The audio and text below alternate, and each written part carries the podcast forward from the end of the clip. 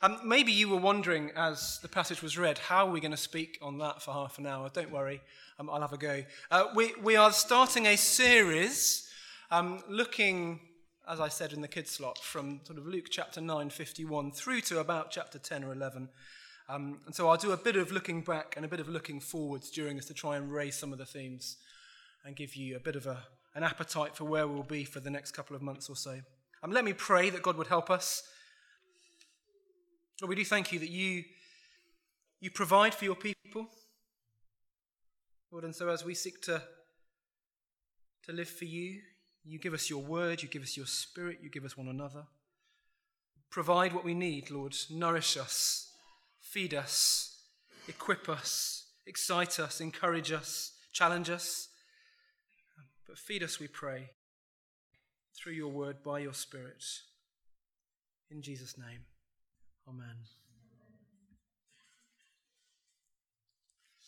Um, so you're on a roller coaster and you are plummeting down on your journey of existence, on your life and you do all you can to make some sense of it all, to find some meaning, to find some life. And so you've got arms out either side, frantically, you are grabbing stuff and stuffing it in, pushing it into your life. And you grab a, maybe a house and a spouse and maybe some kids and a car and a job and a holiday or two and a computer and a laptop and and why are we doing that? Because that's what we do, isn't it? That's what that's what that's the story. That's what life seems to be about. Taking and grabbing and acquiring and experiencing and finding some meaning in a confusing existence and looking after number 1 and all the while we are plummeting down on our journey of existence trying to ignore the fact that we're moving towards a wall of death. Life is short we're told. Make it count, we're told. Make the most of your, of your time until we've shuffled off this mortal coil, we're told, until we hit the wall at the end. And we're all making it up. But before you do hit that wall, make sure you live life and don't just exist, we're told. Make sure you squeeze every last drop that you can out of life, we're told. And then a man comes. And he seems to speak with authority, and he walks onto the pages of human history, and he doesn't sound like the other voices. He doesn't speak in the way that the other voices do, and he seems to come with wisdom and kindness and clarity. And he's one who makes promises, and he seems to keep those promises. He's one who seems to have integrity. He's captivating, he's beautiful. And so have a look down at Luke's gospel with me if you've shut it. And we'll see something of, something of where we'll be over the next few weeks, but also something of how we've got here as well. Come with me to chapter 9 first. Uh, page 1040, if you have the Burgundy Bible, it's um, the first verse that Jeremy read for us, 9 verse 51. And there we'll see, first point, that we are following a crucified king. Maybe. As the time approached for him to be taken up to heaven, Jesus resolutely set out for Jerusalem. Not many words, but actually so much packed into them there because the, the language of taken up in Bible terms is often the language of kingship. It's the idea of coronation. A new king would be lifted up for all to see. And if we'd been reading Luke's gospel, and I recognize we're jumping in at chapter 9, but if we'd been reading Luke's gospel, that might not be unexpected. If we've been reading it carefully, it's, it's the picture that Luke has been painting for us beautifully over the last few chapters. God's king with authority has arrived, and he has authority to put a broken world back together again. And so, we, if we knew it, would know he has authority to heal those who are suffering. He comes to deal with diseases, but more than that as well, he, he has authority over death too. Authority to, to raise the dead, even. life within himself that brings life to others. And even more than that, perhaps, he's got authority to grant forgiveness of sins. And for the careful reader of Luke, this picture of Jesus has been sharpening for us. And you know, for the disciples who have been up close and personal with this man, the penny had just dropped at this point in the gospel. They've just got it. So rewind a tiny bit, page before, um, 9 verse 18. Uh, once, when Jesus was in private praying with his disciples, they were with him, and he asked them, Who do the crowds say I am? And they hedged their bets. They replied, Some say John the Baptist, some say Elijah, and still others that one of the prophets of long ago has come to life.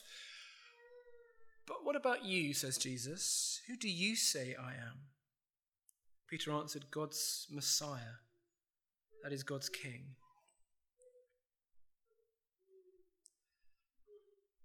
But the word authority in our days has a bit of a bad press, doesn't it? We are cynical about leadership. We are twitchy about powerful people in our world. And maybe rightly so. They're the ones who seem to struggle often to govern very well. They seem to not be doing a great job in different situations. Or maybe even they're the ones who use their power for themselves, for their own benefit, their own selfish means. And you see, you hear this word authority. Jesus comes with authority. The king arrives and we're not quite sure. What does he want from us? What kind of a king is he going to be? What's, what's in this for him? What's his game plan? Look down at 951 again and see how the verse continues. So, as the time approached for him to be taken up to heaven, lifted up, language of kingship, Jesus resolutely set out for Jerusalem why Jerusalem? Well, that's the capital city. So maybe it's there that he's going to be crowned. It's there that he will take his power. But of course, if you know the Gospels, you know it's not quite the kind of crown that we were expecting. It's not a crown of gold, it's, it's a crown of thorns. And it's not going to be a glorious coronation with pomp and ceremony, and he's going to sit on a throne he's going to be hanging on a cross. That's why they're going to Jerusalem. And again, in one sense, it's not a surprise. Uh, again, rewind it a bit. Middle of the chapter, go back a page again. Penny drops for Peter. 9 verse 20 Who do you say I am? Peter answered, God's Messiah. Jesus strictly warned them not to tell this to anyone, and he said, the Son of Man must suffer many things and be rejected by the elders and the chief priests and the teachers of the law. And he must be killed and on the third day be raised to life. You, see, the cross is not a mistake, the cross is the plan. And Jesus hasn't come to clamber up and use his power to, to massage his own ego and to feed his own inadequacies and to raise himself up and put us down and put us in our place. No, no, he's come down from a place of eternal glory at the Father's right hand side, a place of extraordinary honor and safety in one sense, that he might pour himself out for us and that we might receive true life and that we might have freedom. And actually, in Luke's gospel, freedom is a really important word. From the very start of his public ministry in Galilee in the north, Jesus began with these words. You might remember he opens the scroll from Isaiah in chapter 4 and he says, The Spirit of the Lord is on me because he's anointed me to preach good news to the poor. He sent me to proclaim freedom for the prisoners and recovery of sight for the blind, to set the oppressed free, to proclaim the year of the Lord's favor. The King comes. The Messiah's arrived. And what's he come for? He's come to bring us freedom. He's come to bring us life. And there we are on the roller coaster, plummeting down, doing all that we can to make sense of life, finding some meaning, grabbing and getting tangled up in stuff and house and spouse and kids and car and ho- holiday and a job. And Jesus comes and says, Listen to me. Listen to me. Come and follow me, and I will bring you life. Come and follow me, and I will give you freedom. And from chapters 4 to 9, he's been right up in the north in Galilee at the very top. And we've seen his authority in different ways. He's proved, if you like, that he can, he can walk the walk. He's got power.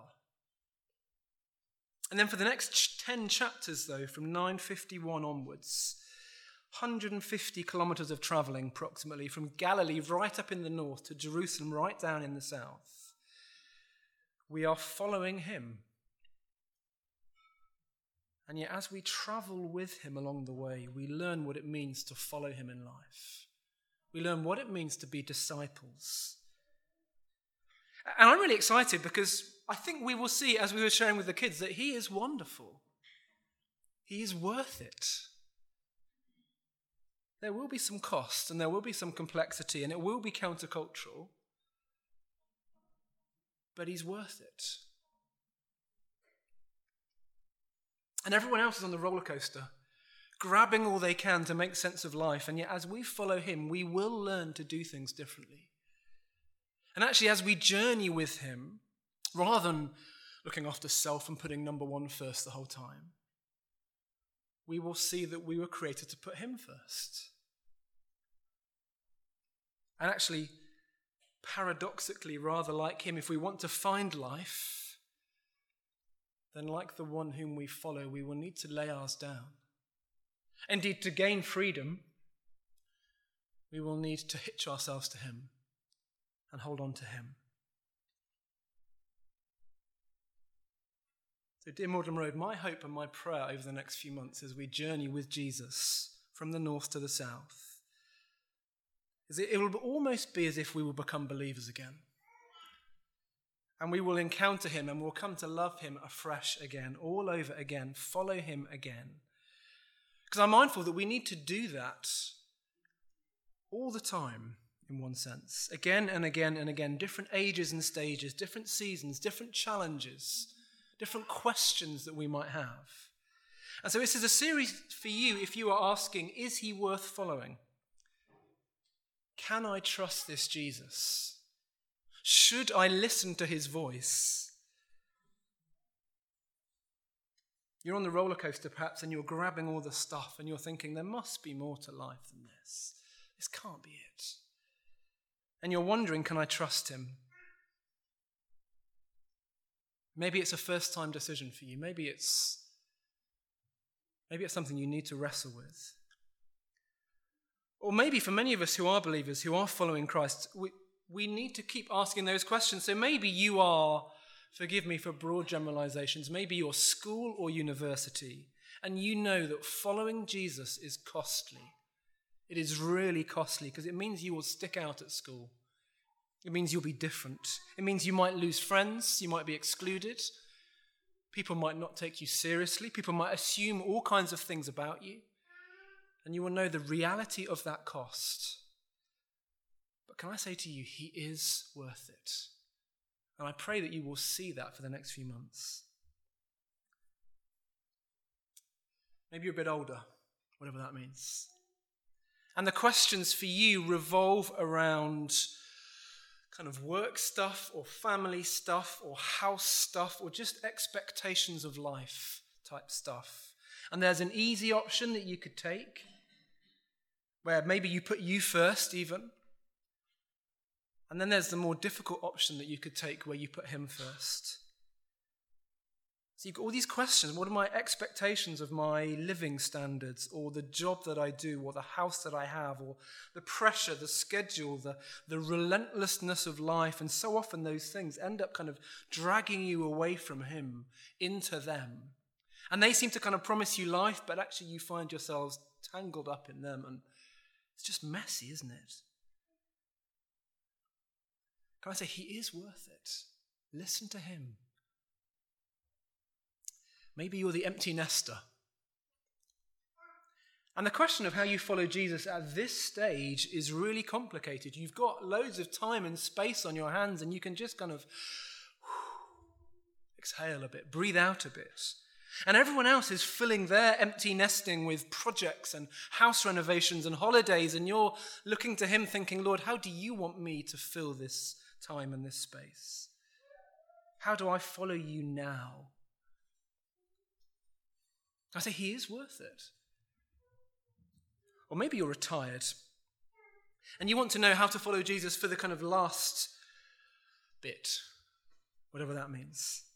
Yet things might be slowing down a bit. You might find your capacity is a bit less, your pace is a bit less, and everyone else is dreaming of cruising around the Caribbean or spending weeks on the golf course or building a house from scratch or skiing or whatever it might be. And you know you've got you've got stuff left in the tank and you want to use the last bit well for him. You want to steward what you have well. What does it mean to follow Jesus for you now? And again, maybe you've got mates and they're slowing down on the roller coaster, but they're still grabbing all they can. Think there's a wall at the bottom.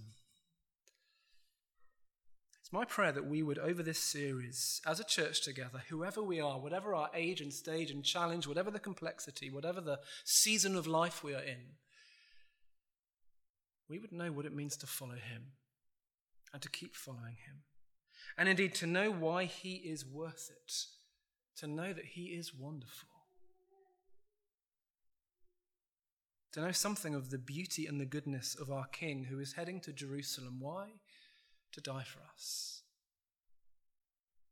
And indeed, we can't help but follow when we see his beauty and his kindness. So, first point following a crucified king. Second point, and I'll be briefer, it will mean opposition. It's stri- striking to me that the very first thing that happens after 9 verse 51 is that they face opposition. Time to be taken up, face towards Jerusalem. And we're not really out of the starting blocks, and we thought it was going to be a smooth track, perhaps. And suddenly you find there's hurdles and there's water jumps, and it's really messy. Verse 52 And he sent messengers on ahead who went into a Samaritan village to get things ready for him, but the people there did not welcome him because he was heading for Jerusalem. When the disciples, James and John, saw this, they asked, Lord, do you want us to call down fire from heaven to destroy them? But Jesus turned and rebuked them. Then he and his disciples went to another village.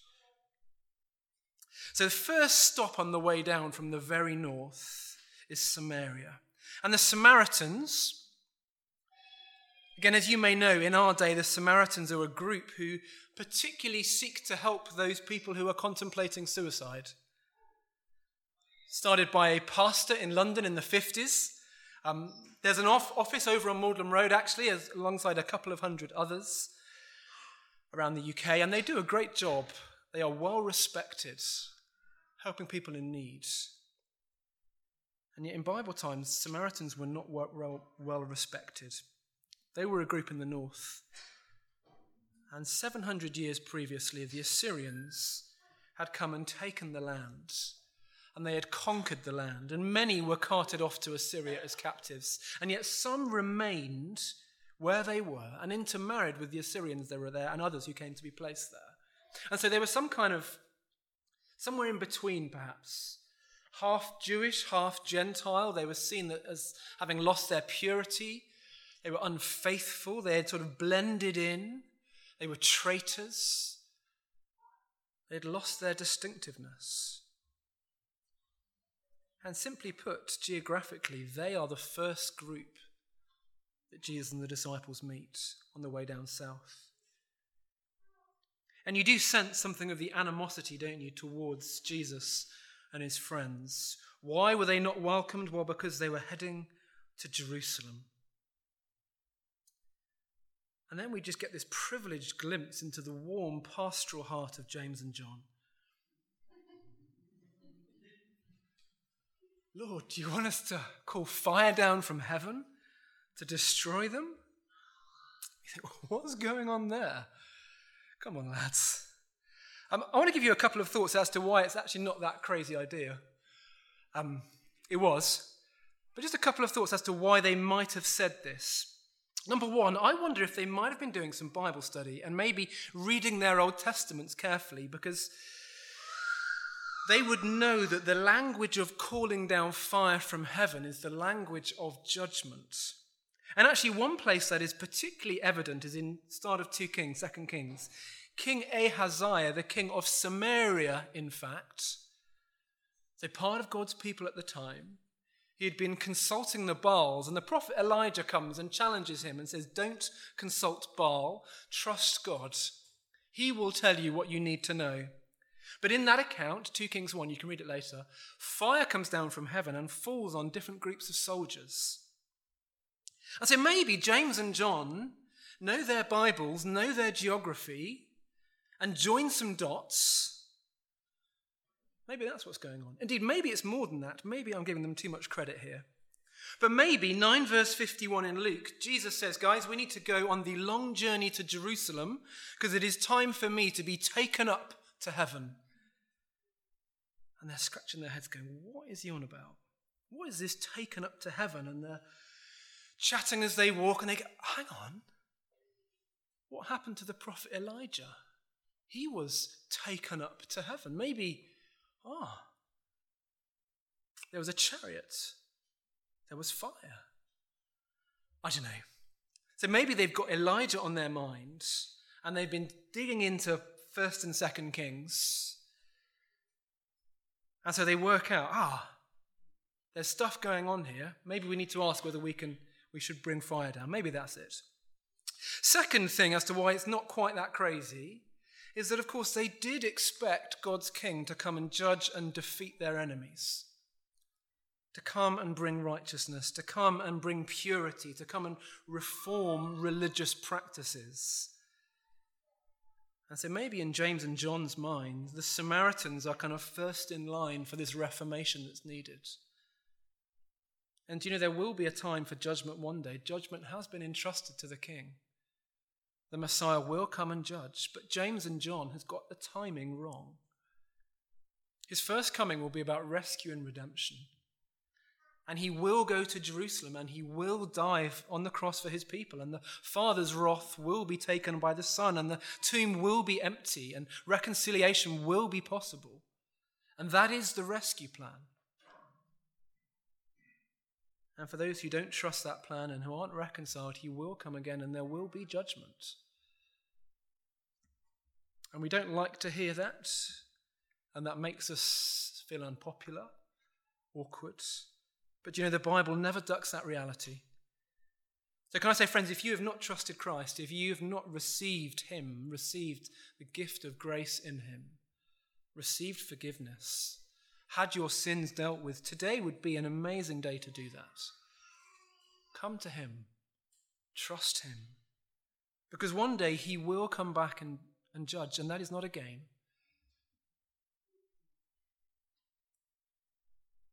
So we're saying as well on the way past that the Samaritans would receive the gospel. So if we feel that they're a bit hard done by, they, they do receive the gospel. You get it in John chapter 4 with the Samaritan woman by the well, if you remember her. But more than that, as Luke then spreads out into Acts, his kind of second half of his writing, and what Jesus says is it 1 verse 8 you will receive power when the Holy Spirit comes on you, and you will be my witnesses in Jerusalem and in Judea and Samaria and to the ends of the earth. And we will see that happening in Acts. We will see knees bowed to him we will see lives transformed. We will see freedom. We will see life received.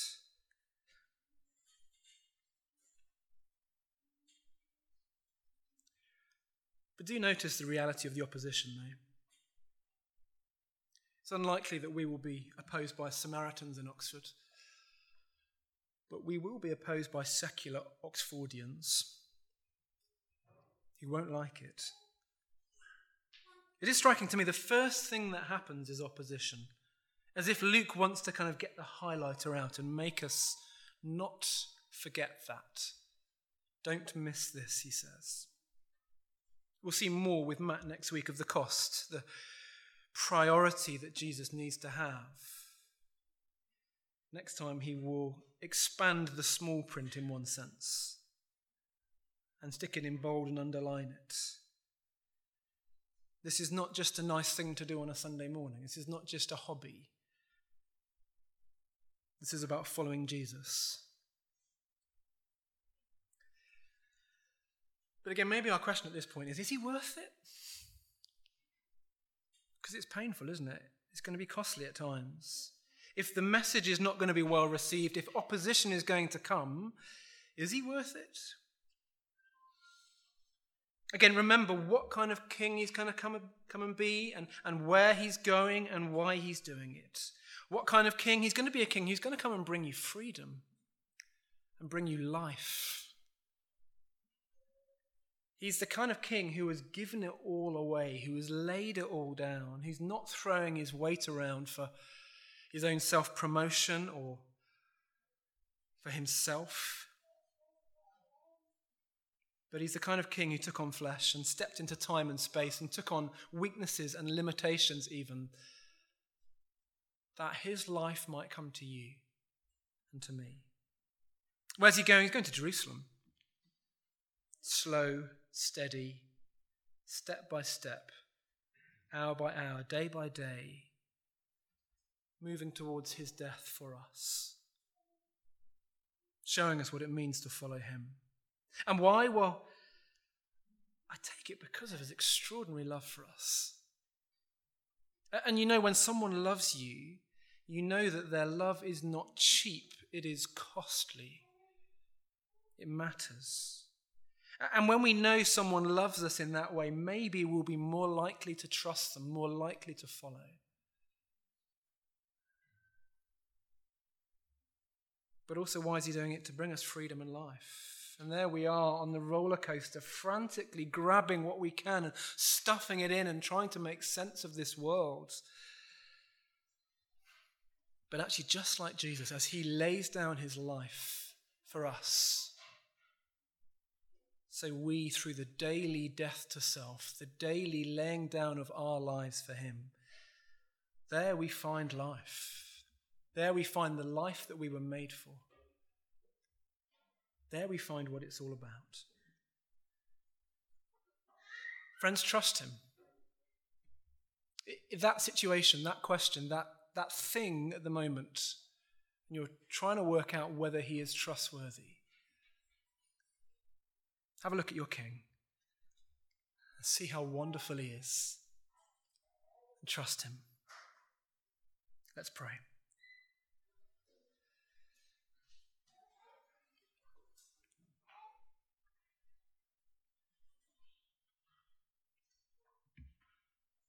Lord Jesus, we pray that you would help us to follow you.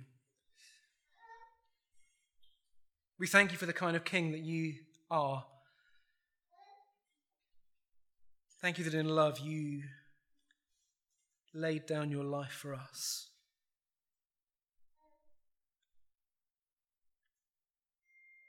Help us, please, to keep following, to keep our eyes fixed on you. Lord, even when it's hard, particularly when it's hard, help us to be those who follow you. Convince us afresh, whatever our age and stage, that you are worth following. Whatever our age and stage, that you are good and that we can trust you, that you are wonderful. Lord, and where we face opposition or where it feels like we are counting the cost and we begin to doubt. Help us then to keep our eyes fixed on you. And to know how wonderful you are. In your name we pray, Lord Jesus. Amen.